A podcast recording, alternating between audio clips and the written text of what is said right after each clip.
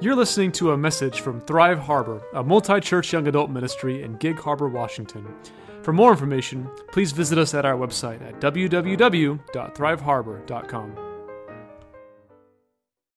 Um, yeah, well, I'll probably grab one of these here. Thank you.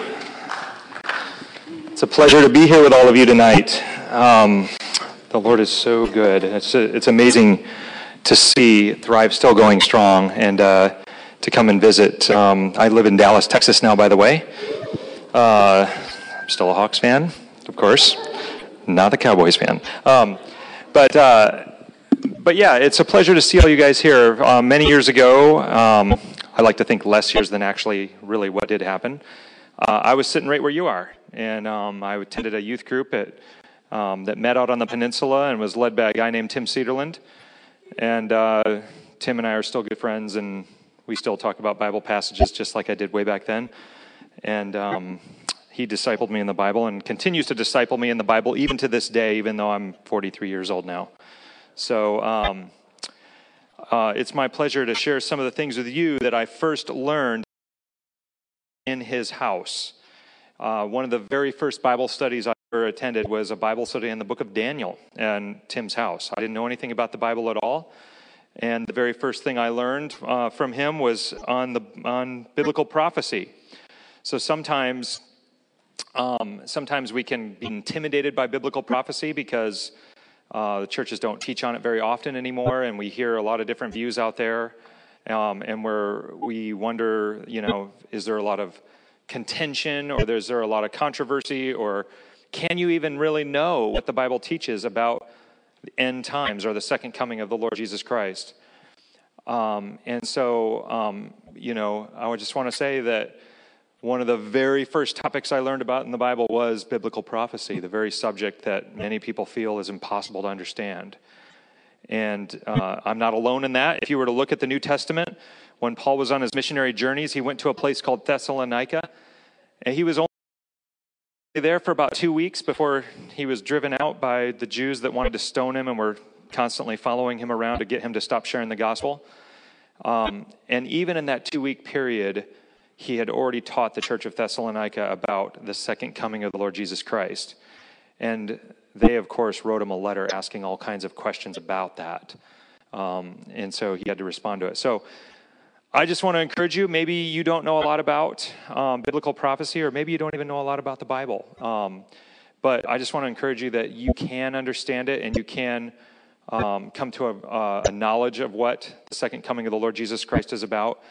And that second coming is our hope. Um, as a as a church, I you know as a believer, I'm not looking for um, doom and gloom to come on the world.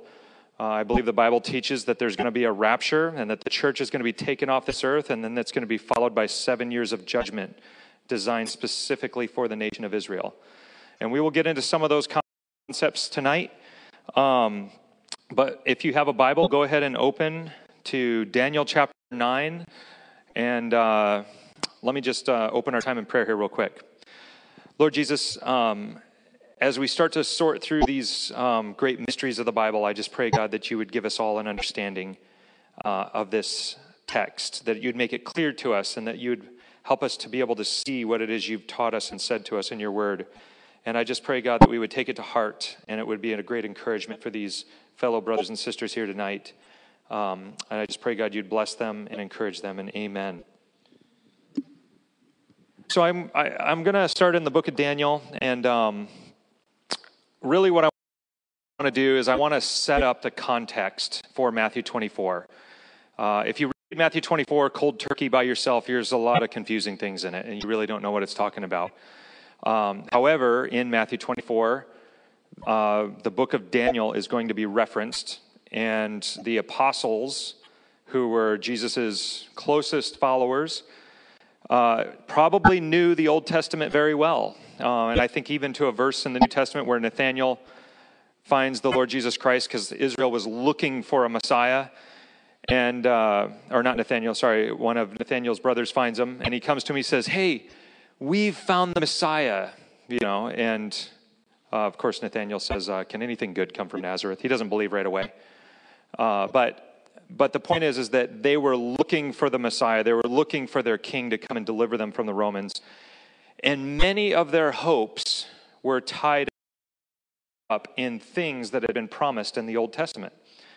So I'm just going to sort of lay a foundation here in the book of Daniel and kind of walk you through uh, some of this so that you have a context and an understanding on why the disciples would ask the questions that they're going to ask in Matthew 24. Sound like a plan? Okay.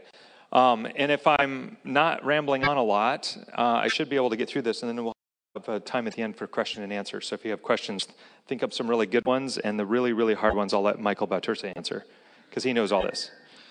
Um, Daniel chapter 9. So I'm just going to set this up. I'm not going to read the whole chapter. Daniel is a Jewish young man who was carried off into captivity in Babylon in chapter 1. Um, his home is ransacked and burned. His parents are probably killed. We don't know that for sure, but he is about probably 16 to 18 years old, young guy. Uh, and he's carried off into Babylon and um, has to learn the language and the literature of the Babylonians. And he watches his precious temple burn to the ground. And he's in that situation and in that moment, it would be very easy as a Christian to wonder, you know, has God abandoned me? right? Uh, the Jews were the chosen people of God through the Old Testament. They were, um, they were the ones that had the, the scriptures, the lineage of the Messiah, the promises that were made to Abraham and Isaac and Jacob, and the covenants. And they were God's chosen and special people. And how could God allow this to happen? These Babylonians, these people that worshiped idols, these worldly um, sinners to come and to ransack Jerusalem and burn it to the ground and carry me off into captivity. That's the situation Daniel is in as a young man. And although he's in a foreign land surrounded by people that are unbelievers, who don't know the Lord Jesus Christ, who have never read a Bible, who don't understand anything that um, Daniel had been raised on, he remains faithful all the way through his life. In fact, we never read of a single sin in the Bible in the, uh, of Daniel, just like Joseph, who's another person in the Bible we never read of a sin of. And there's one more person in the Bible we never read of any sin. Do you guys know who that is? Yep, the easy answer, Jesus. Yep, Sunday school answer number one. Um, and so, uh, so Daniel is this righteous guy, and by the time we get to chapter nine, he's studying his Bible. He's reading the prophet Jeremiah, and in the prophet Jeremiah, God gave the prophet Jeremiah a prophecy that said the desolation of Jerusalem would last 70 years. Daniel is now about in his 80s. He's an old man at this point in the, in the book. So he's reading Jeremiah and he's doing the math and he's saying, wow, 70 years are pretty much up. And it means pretty soon we're going to get to go back home to Jerusalem and rebuild the temple. And in response to that, he confesses his sins and he prays to God and he says, Look, we know we've sinned against you. And I'm paraphrasing. You can read chapter 9 for yourself here. We've sinned against you and we've rebelled and we've done everything that you told us not to do.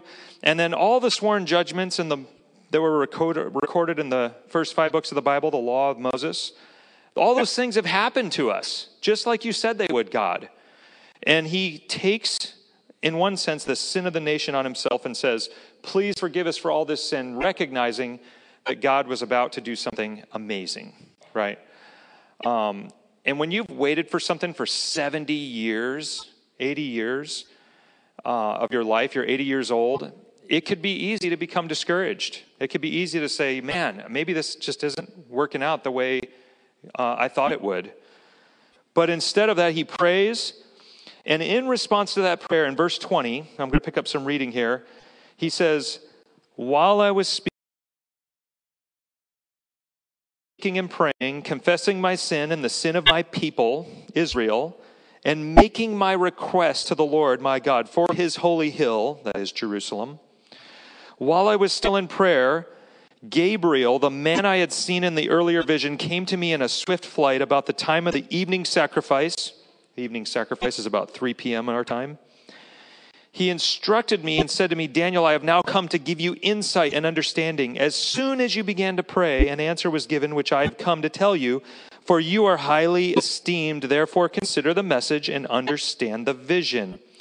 Seventy sevens are decreed for your people and your holy city to finish transgressions, to put an end to sin, to atone for wickedness, to bring an everlasting righteousness, to seal up vision and prophecy, and to anoint the most holy.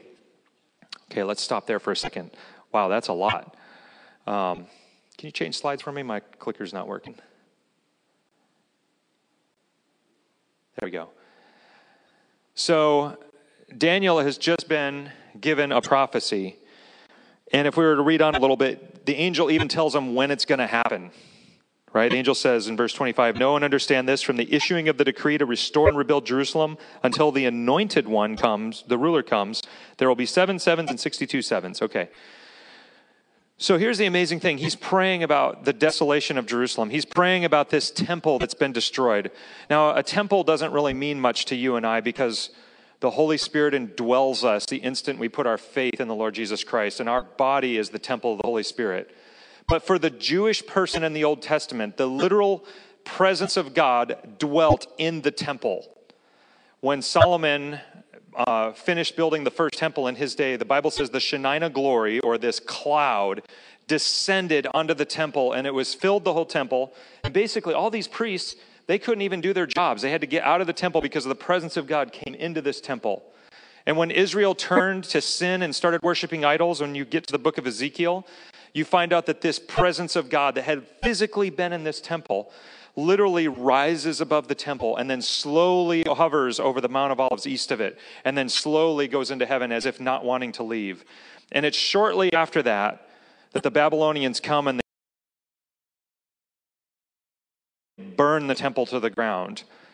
So the very presence of God for Daniel uh, is now has been gone for 70 years. But Jeremiah promised that at the end of those 70 years, Jeremiah 25 or 29, I believe, it might be 25, I might have that wrong.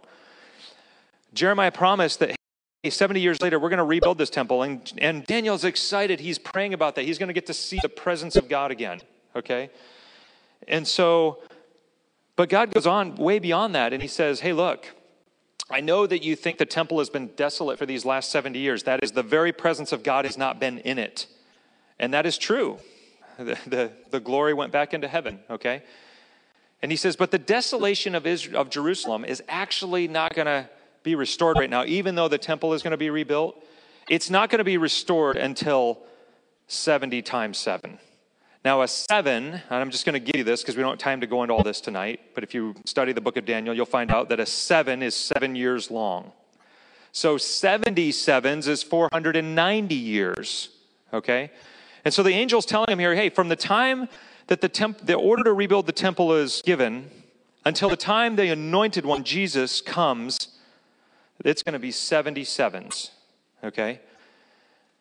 And by the way, once you or once you once those 77s are completed these are all the things that are going to happen uh, that are up on the screen. Transgressions are going to be gone. Does anyone know what the word transgression actually means in the bible? It's not just sin but that's a good guess. Does anybody?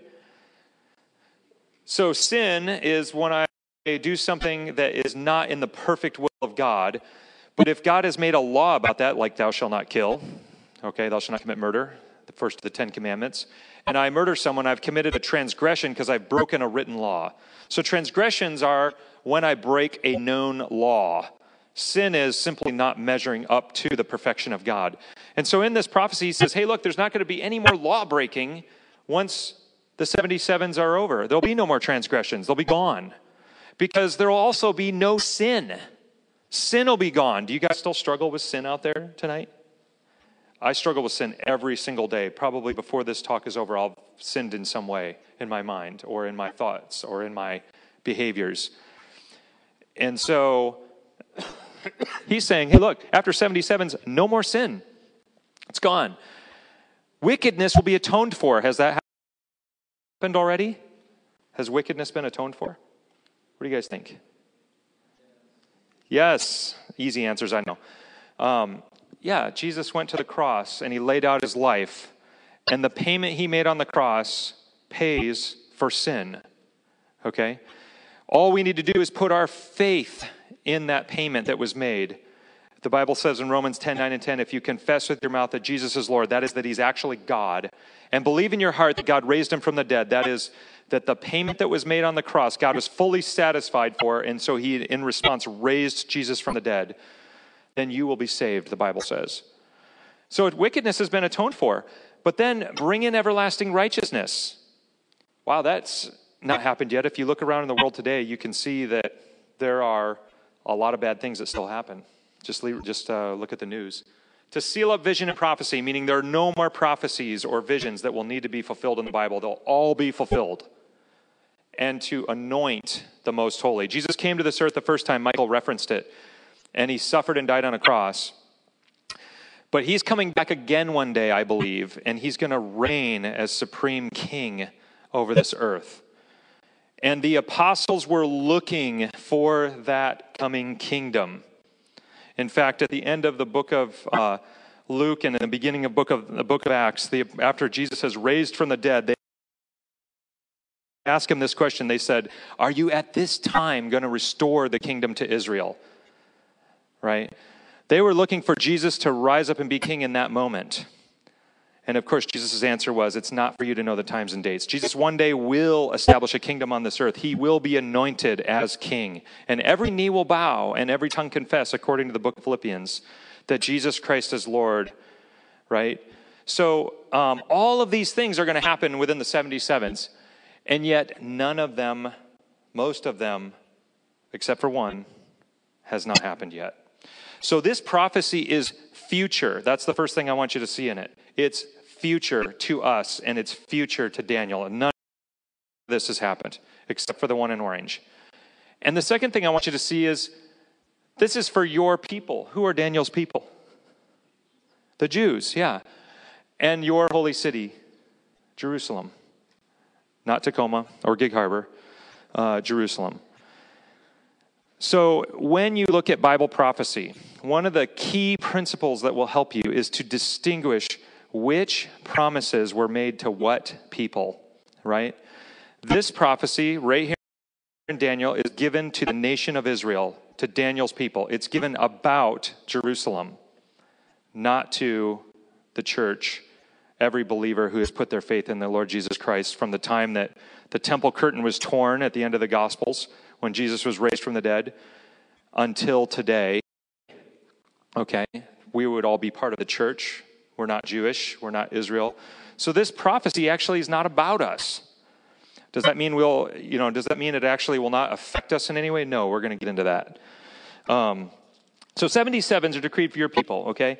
So these so Daniel was looking for the restoration of the temple. Oh, I think this slide builds. Go ahead and uh, fast forward here. There you go. Okay? He, and the angel gives him this, this uh, 77s in three parts. Excuse me. One is, he says, No one understand this. From the issuing of the decree to restore and rebuild Jerusalem, until the ruler comes, there will be seven sevens and 62 sevens. There will be seven sevens, 49 years, and there will be 62 sevens, which adds up to 483 years. It will be rebuilt with streets and a trench, but in times of trouble. And after the 62 sevens, the anointed one will be cut off and will have nothing. Jesus was cut off and has nothing at the end of those 69 sevens. Okay? Then in the next sentence, in verse 26, he says, The people of the ruler who will come will destroy the city and the sanctuary. The end will come like a flood. War will continue uh, until the end, and desolations have been decreed. He will confirm a covenant with many for one seven, but in the middle of the seven, he will put an end to sacrifice and offering, and on the wing of the temple, he will set up an abomination that causes desolation until the end that is decreed is poured out on him. I don't have time to go into all the detail here, but the guy who's going to confirm a covenant with many for one seven and then eventually desecrate the temple is the Antichrist, I believe. So up and so this angel that gives Daniel this vision, he gives him the first half of it, which is 69 sevens, and says, Hey, during that time the temple's going to be rebuilt, but the anointed one's going to be cut off and have nothing. Jesus is going to go to the cross and die. Okay? And then the angel says, Oh, and then after all that's happened, then there's going to be another seven that's going to start. And that seven begins not with Jesus' death, it begins with the confirming of a covenant with the Antichrist. That seven, I believe, is still future. And by the way, if you study through the book of Revelation, most of the book of Revelation is dealing with that seven year period of time, which again, I would believe is all future. Okay? So the prophetic clock was ticking away from the time that the, that the temple was uh, given the command to be rebuilt, and it stopped. The clock stopped when Jesus offered his life on the cross. In fact, Jesus was well aware of this in the New Testament when he enters into um, Jerusalem for the final Passion Week, right before he's about to go to the cross he says, O Jerusalem, this is found in Matthew 23 and also in Luke 21. He says, O Jerusalem, how I've longed to gather you as a hen gathers her chicks. But you were not willing because Israel had rejected him. And he says, If you had only known that this day would bring you peace, this day would bring you peace. What day was Jesus talking about? he's referring to this 70 year prophecy in that passage. Okay, 77's prophecy.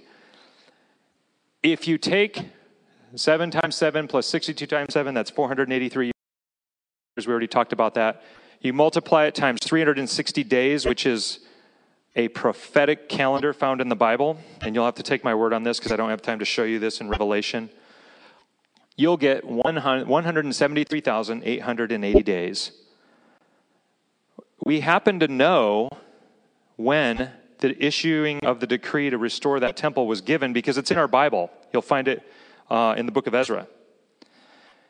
And um, I might have that wrong. Might be Nehemiah. Michael, correct me if I'm wrong. Um, so you'll find this issue of the decree given in the Bible. And it was given in the month of Nisan in 444 BC. And from the time that uh, the month of Nisan, that's the Jewish calendar month, by the way, from the time of the month of Nisan in 444 BC all the way till Jesus went into Jerusalem, riding down on a, into Jerusalem on a donkey, and where he says, If you had only known that this day would bring you peace, it's exactly 173,880 days. Okay? Jesus was well aware of this prophetic clock, and he references it several times. Now, the math on the right just shows you how it works out in a solar calendar.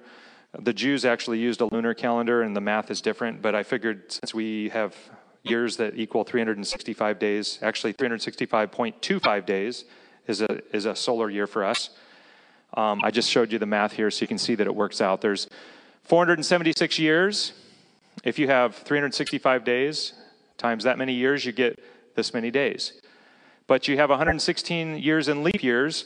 Oh, and by the way, there's no year between BC and AD in the solar calendar, so you have to subtract that. And then between March 5th and March 30th, which would have been Nisan 444 BC, you have 24 days you have to add in there, and it adds up to 173,880.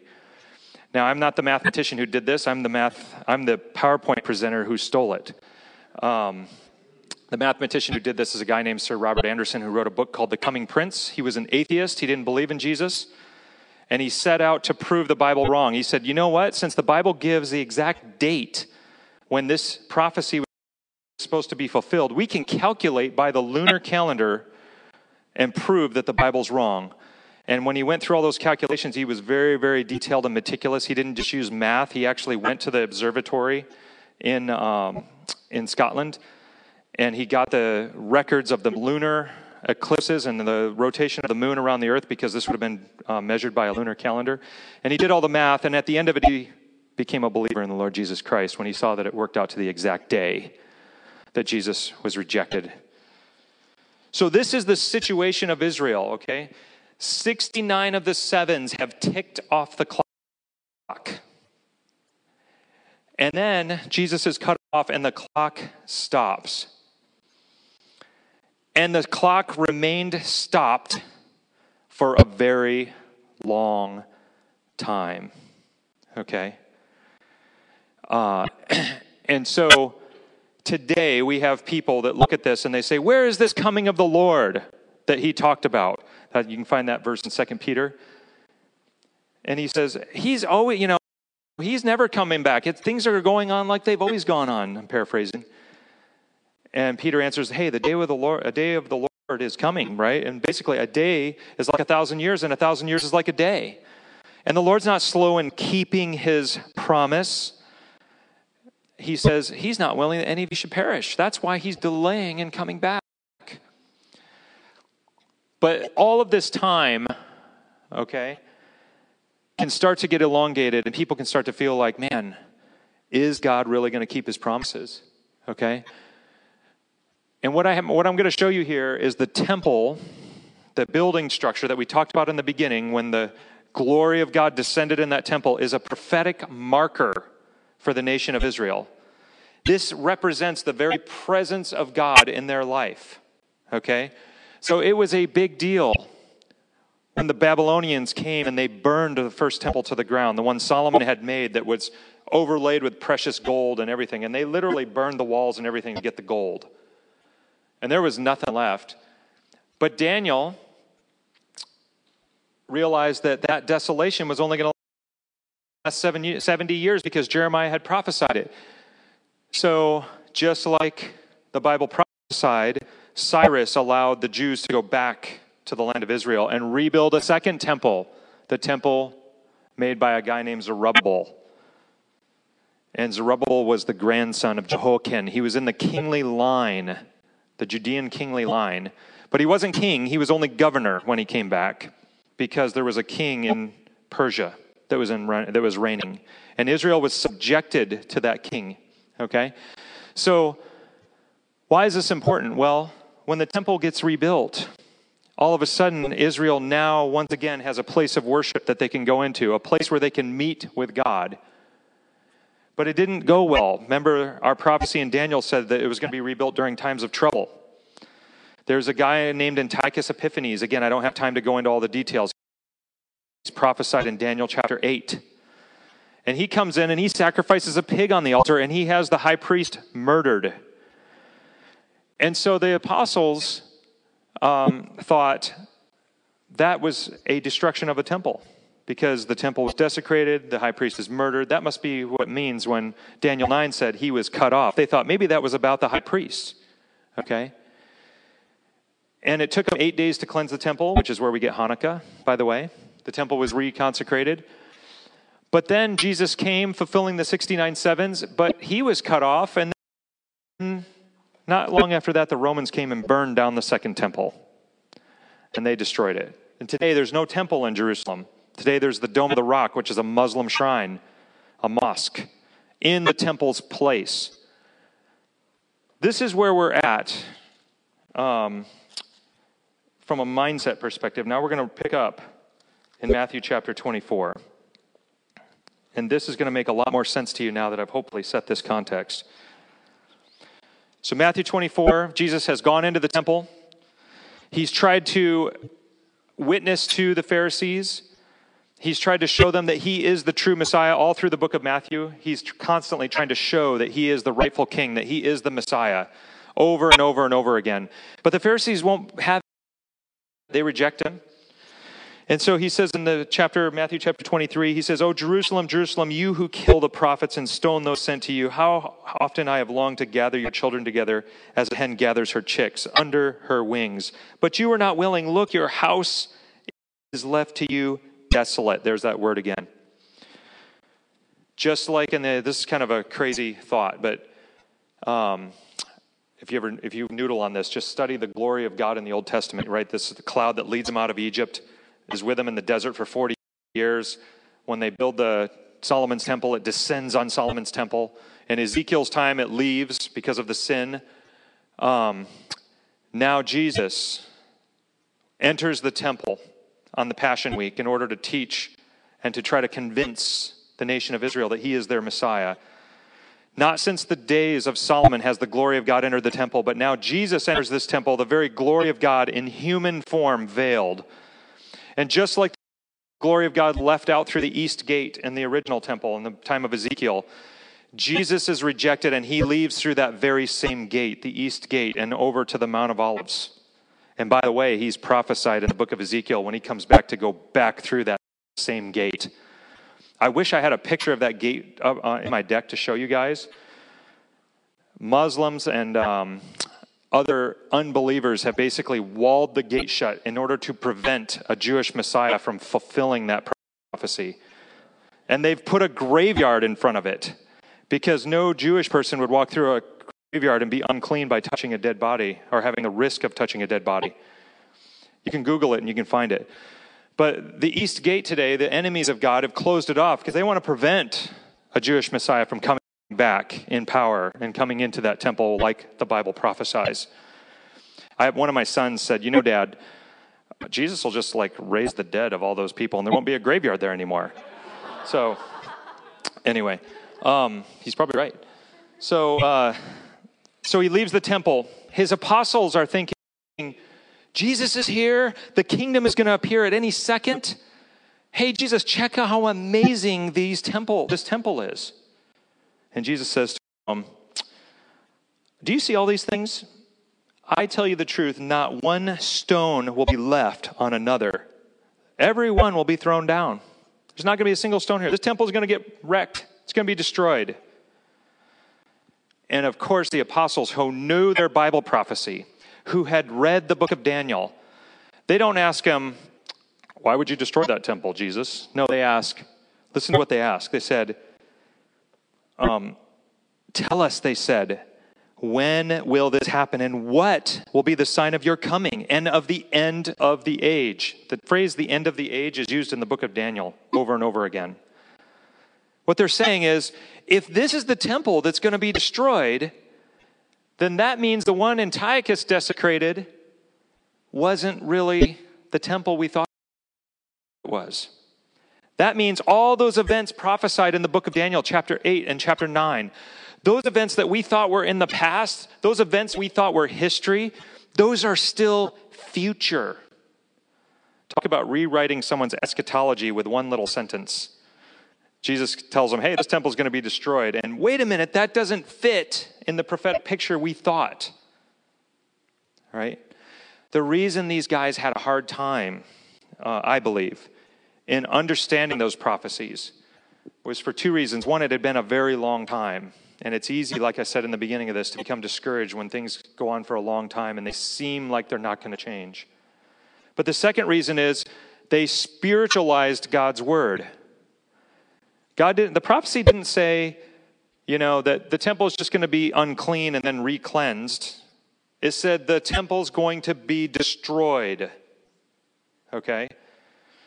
And I want to tell you, if you want to understand Bible prophecy, this is the second principle that you can use to understand it. That is that all Bible prophecy should be interpreted literally. Now, when I say literally, I don't mean strictly literally. I don't mean when Jesus says, I am the door that you think, oh, he must be a four by eight piece of wood with a handle on it.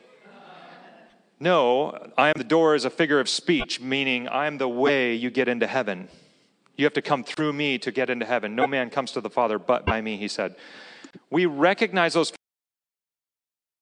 figures of speech because we look at the original audience and who he was talking to.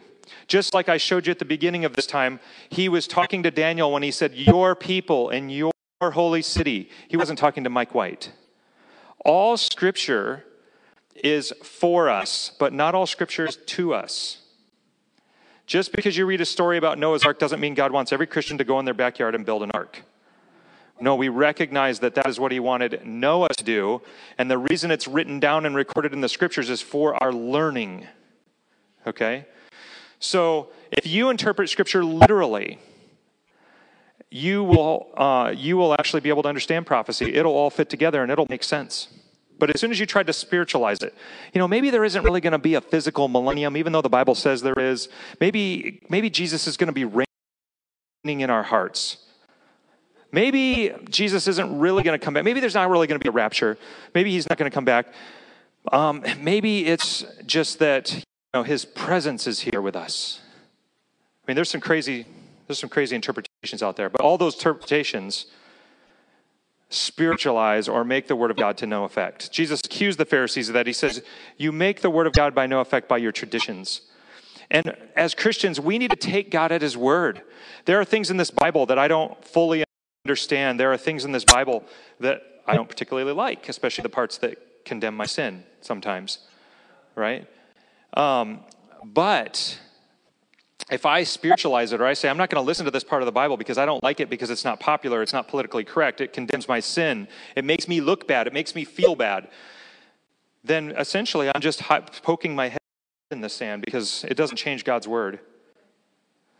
And God's word is actually for our good. He, his plan for my life, for Mike White's life, is far better than any plan that I could make up or dream up. Far better. And even though I look in his word and I'm like, I don't know if I really like this, uh, God, are you sure about that? Um, I know it's what's best because he's perfect and he has a plan to save this whole earth. And I know that he's invested in my life, right? God didn't say, well, you know, um, I might send Jesus to die for some of you, but uh, the rest of you are kind of, I don't know if I want to put that big of a payment. No, he sent his own son not willing, you know, just because he's not willing that anyone should perish. He's like, look, this is important. I'm going to go down to earth and I'm going to die in their place to redeem them. If he's willing to do that, he's got definitely my good in mind. Well, the Jews, uh, well, the apostles, of course, realized that as soon as Jesus said that this temple was going to be destroyed, that that means all the events of Daniel 9 are now future future. Notice what he says to them. They're, they're, they say, Wow, when is this going to happen? And what's going to be the sign of your coming? Imagine asking a, someone who's already here, Hey, uh, you know, uh, so David Shakratov, I know you're going to uh, Thrive tonight. Um, as I was just chatting with him in the hallway out here. So what's gonna? When are you gonna come? When are you gonna come to Thrive? He's like, Mike, I'm here right now. What are you talking about? I'm at Thrive, right? Think of how weird this question is. They're asking Jesus face to face, What's to be the sign of your coming? They're referring to his future coming. They instantly know that because this destruction of the temple hasn't happened yet, they instantly know that Jesus is going to come again and the current his current position was not that second coming. He says, Watch out that no one deceives you, for many will come in my name, claiming I am the Christ. What I believe Matthew 24 is about, just to put it in context and to help you, I believe Matthew 24 is written to the Jews who will be alive during the tribulation period. And I believe it's written to that audience, okay? So there's two audiences here, and we'll get into the audience of the passage. The first audience is the apostles. They're like, hey, when are you coming back, Jesus? What's going to be the sign of the end of the age? You know, when are all these things going to happen? But there's a second audience of Matthew 24. If we keep reading um, and we get down to, um, let's see here. He says, uh, I'm going to skip ahead to it here. Yeah. In verse 15, he says, So, when you see standing in the holy place the abomination that causes desolation, spoken of through the prophet Daniel, let the reader understand.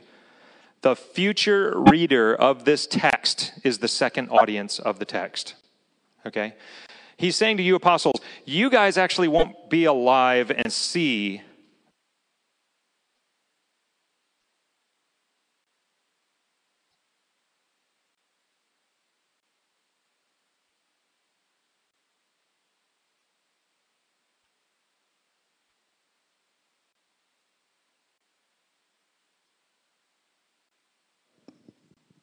Test it. All right. Whew, that was loud. Um, okay. So, where was I? Oh, the second, the second audience is the reader who understands. So think about this for a second. Jesus is writing this passage. His apostles have asked him a question. And the question is, how are we going to know when we're actually in the end times? How are we going to know that the 70th week is here? What's going to be the sign of your coming? What's going to be the sign of the end of the age? And he's basically telling them, you guys aren't going to see it.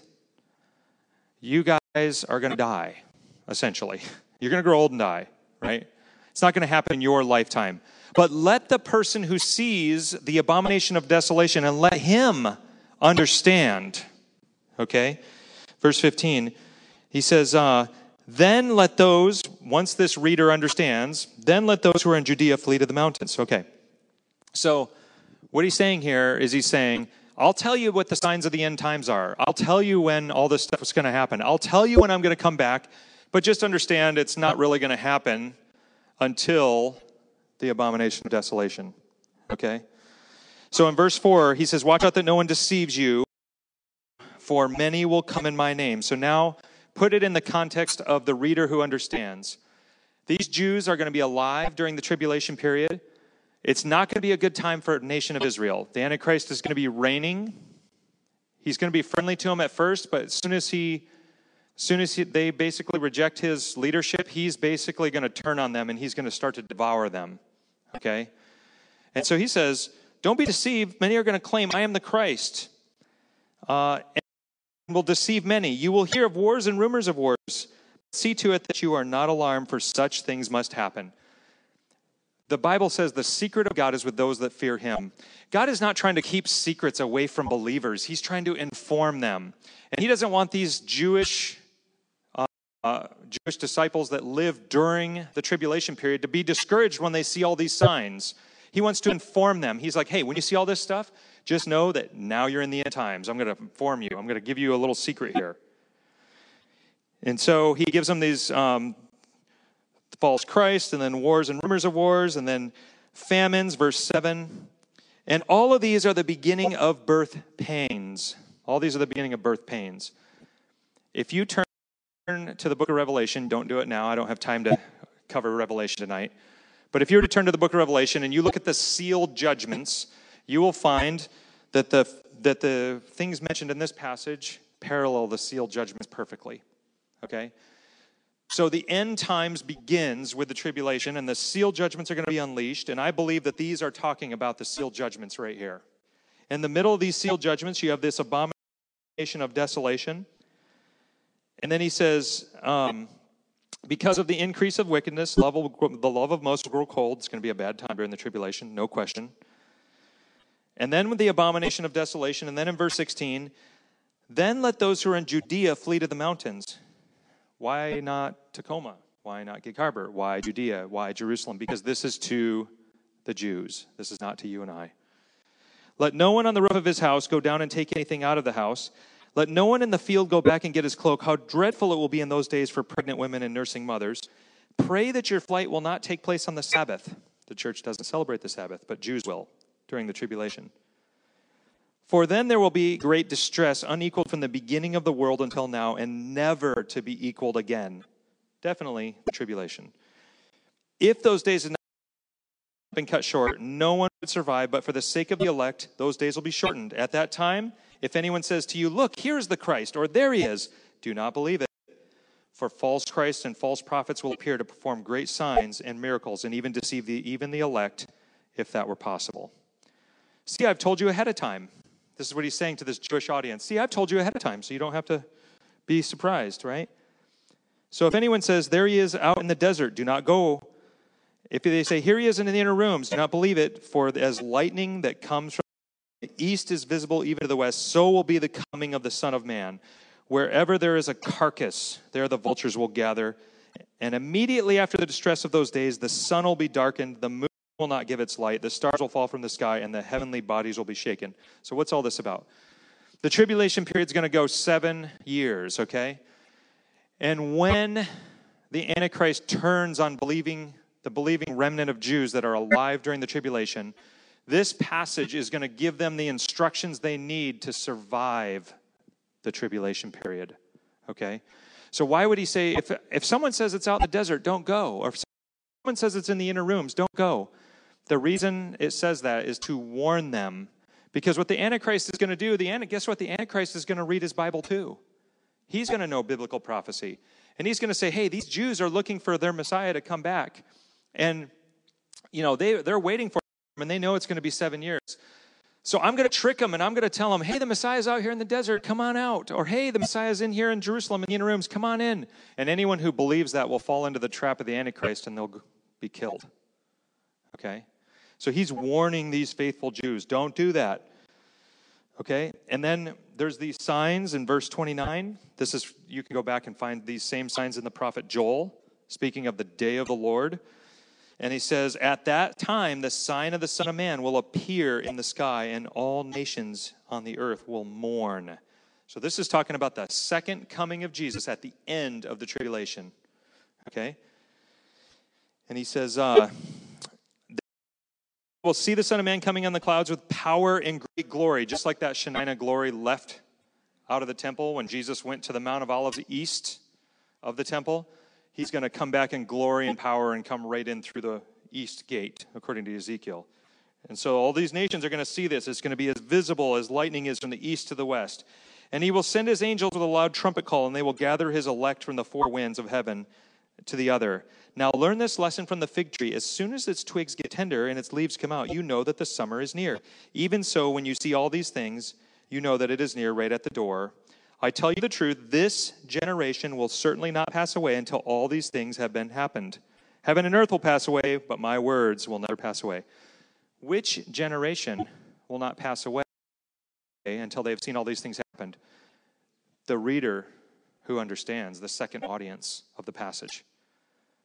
The apostles are not the reader who understands because they're not going to see the abomination of desolation. Okay?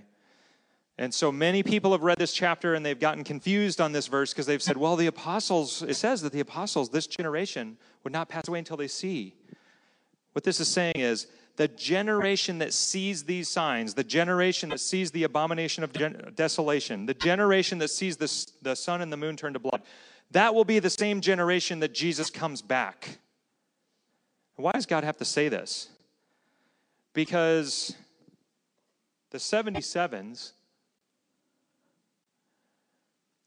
had a big gap in the middle of them. Right?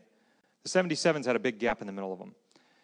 And from the time that Jesus was cut off until 2019, here we are in 2019, Jesus hasn't returned. And by the way, there's nothing, I believe, in the Bible that is preventing an Antichrist from signing a covenant with many for 1 7. That will be the beginning of the prophetic clock picking back up. And so these Jews that are going to be alive during the tribulation, they're going to be like, yeah, we've heard a lot of this before. We've read the book of Daniel. We've seen in the book of Matthew, but is there going to be another gap or is this going to be it? And Jesus reassures them listen, this generation that sees these signs will be the same generation alive when I come back. You're not going to pass away. It's going to happen in this it's going to happen all in this lifetime. I pointed out I forgot to talk about this, but I pointed out that these are the beginning of birth pains. The Bible actually refers to the tribulation period like a woman in labor. Um, and having watched my wife in labor, because I've never been in labor myself, um, I, uh, I understand what that's like. The contractions, when a woman is about to give birth to her child, the contractions start out kind of slow at first. And then when they get one minute apart, it's time to go to the hospital because things could happen very fast at that point. By the time they're ready to deliver a baby, the contractions are coming so fast, it's literally on top of one another. And when you read the judgments of Revelation, Michael did a great job of overviewing this at Thrive Kitsap a few weeks ago.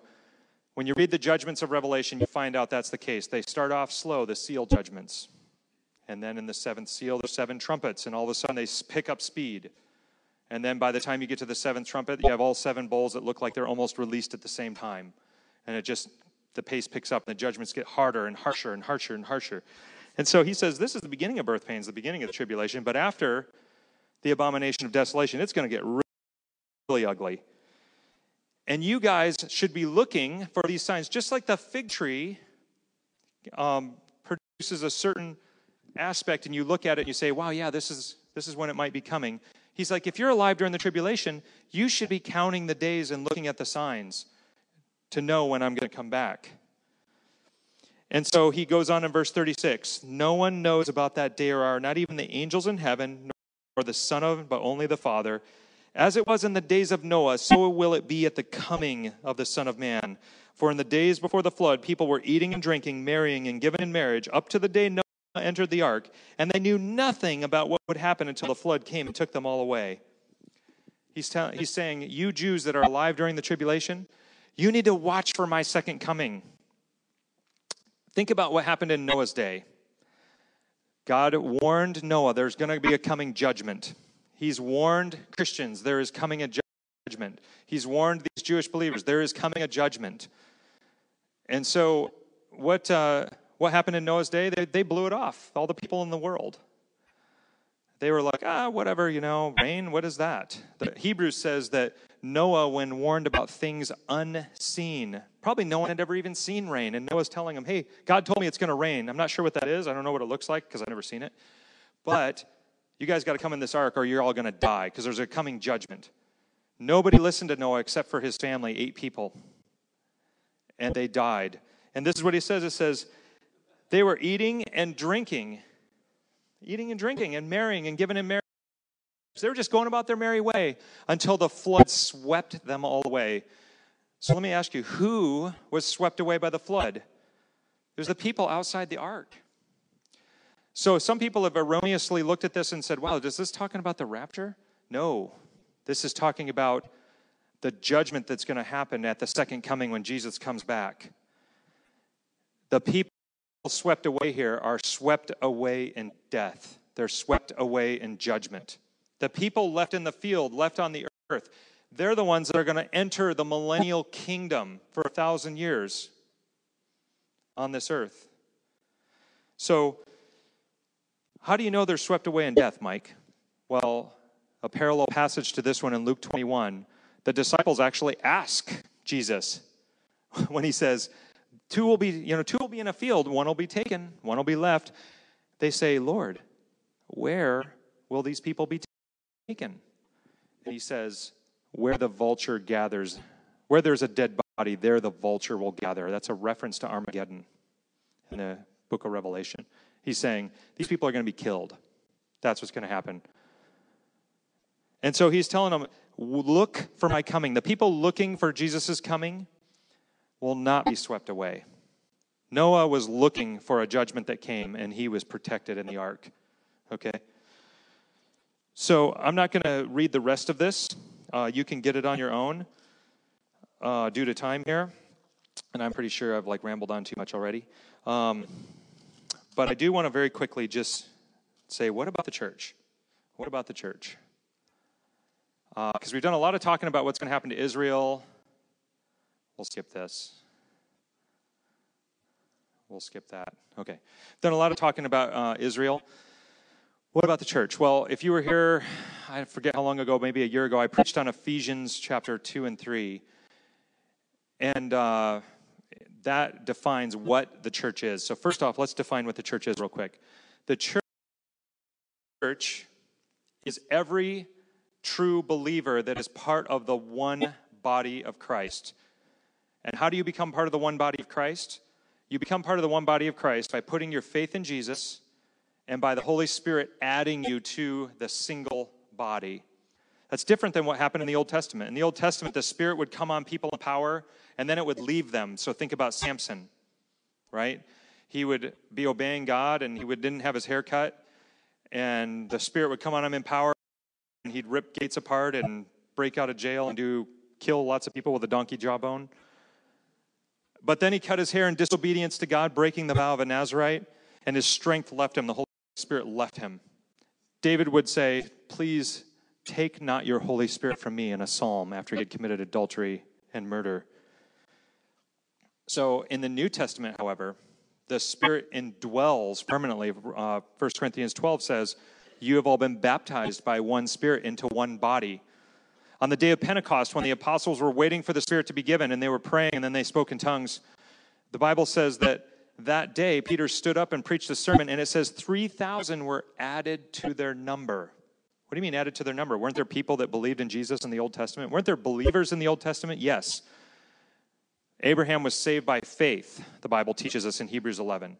So saints have always been saved the same way, by faith through grace uh, in all time. But the Spirit uniquely indwells believers in the New Testament from the time of the day of Pentecost until our present day.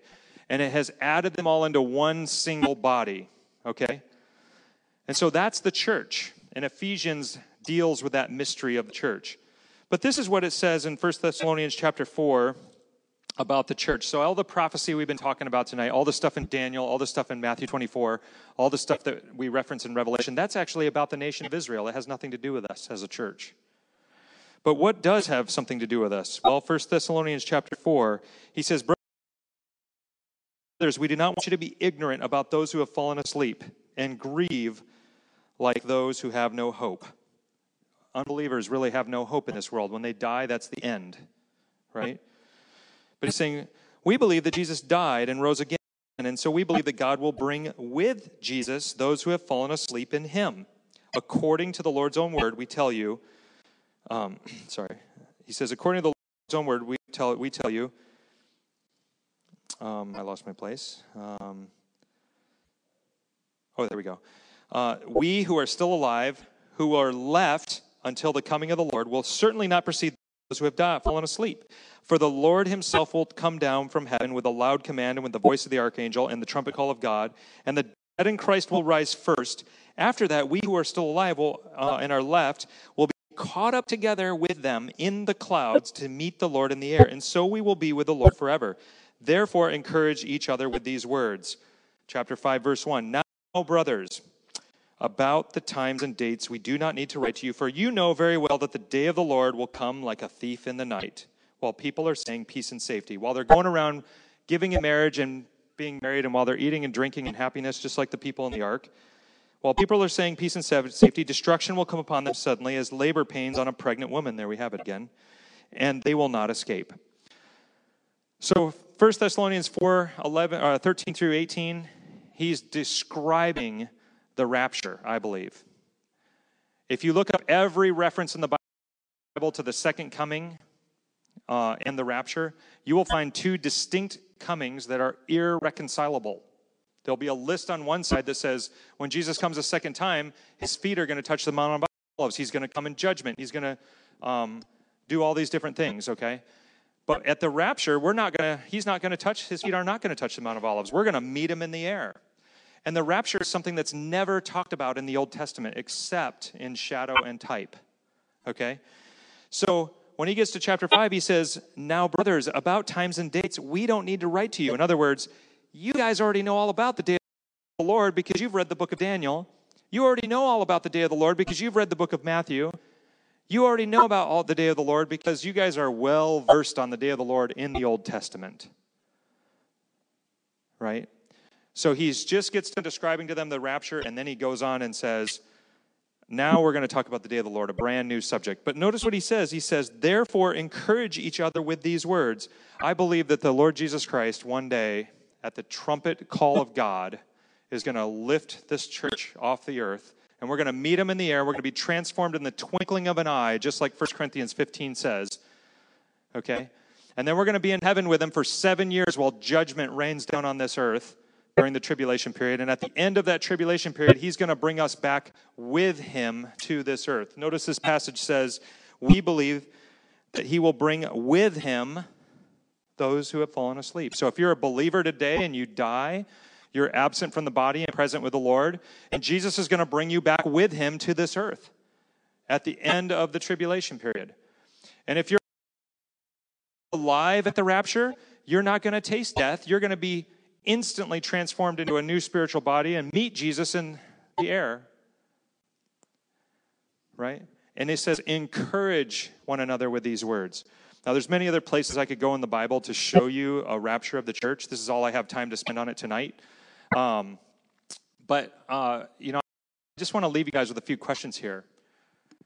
The reason there's so much confusion around prophecy today is because people don't take God at his word they don't read it literally, okay? And, uh, and as such, they're not very excited about the Lord's coming. And so I just want to ask you are you excited about the Lord's coming? He could come back at any second. Before I finish this talk, we could all be raptured out of here, and that would just be fine by me. Then I wouldn't have to fly to Dallas tomorrow. Um, but, uh, you know, and that's the first question. The second one is Are you taking Jesus at face value. We live in a, a society, see, Satan is a master of um, turning society upside down so that we call good evil and evil good. And we lose our moral compass. And there's many things in this world today where, where maybe we're emotionally attached to it and we say, man, that, the Bible is kind of Bible's kind of a jerk for saying that. I can't believe God would say that.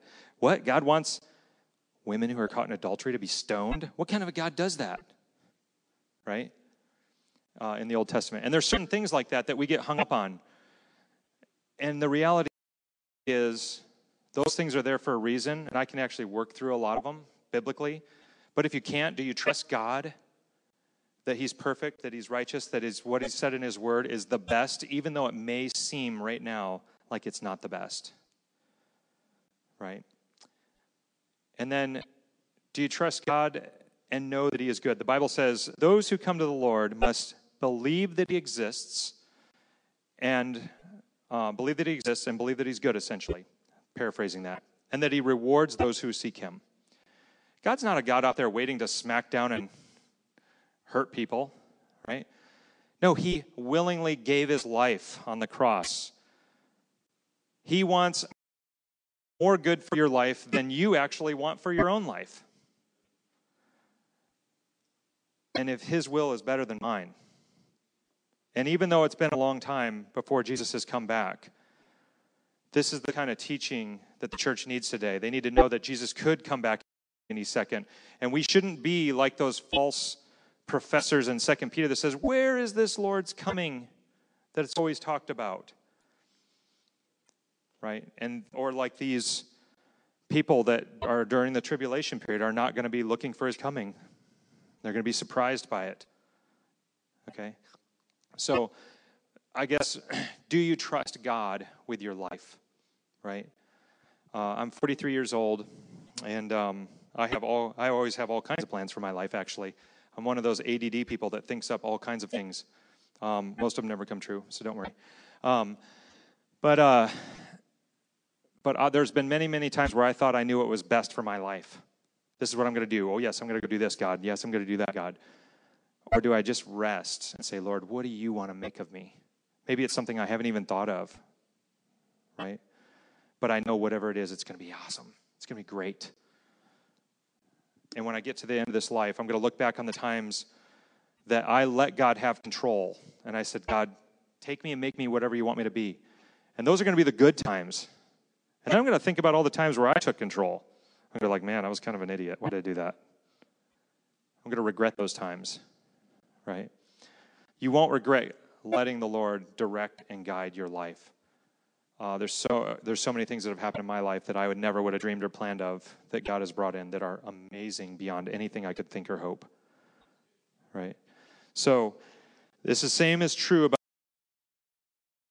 his second coming. The Lord will return, and it could happen at any moment. And I pray that you know the Lord Jesus, because if you do, you're going to meet him in the air with me. And if you hold a little different view on eschatology than I do, um, we can discuss it on the way up. So, yeah. All right, let's let's pray. Lord Jesus, we just thank you so much for your word, God. We thank you, God, that um, you are coming back and that it could happen at any moment.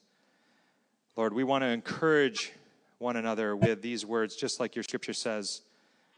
Um, we want to rightly divide your Bible, God, so that we recognize the promises that are made to the right people. And we want to just take you at face value, God, believing what you have said and putting it into practice. In Jesus' name we pray. Help us to do this. amen.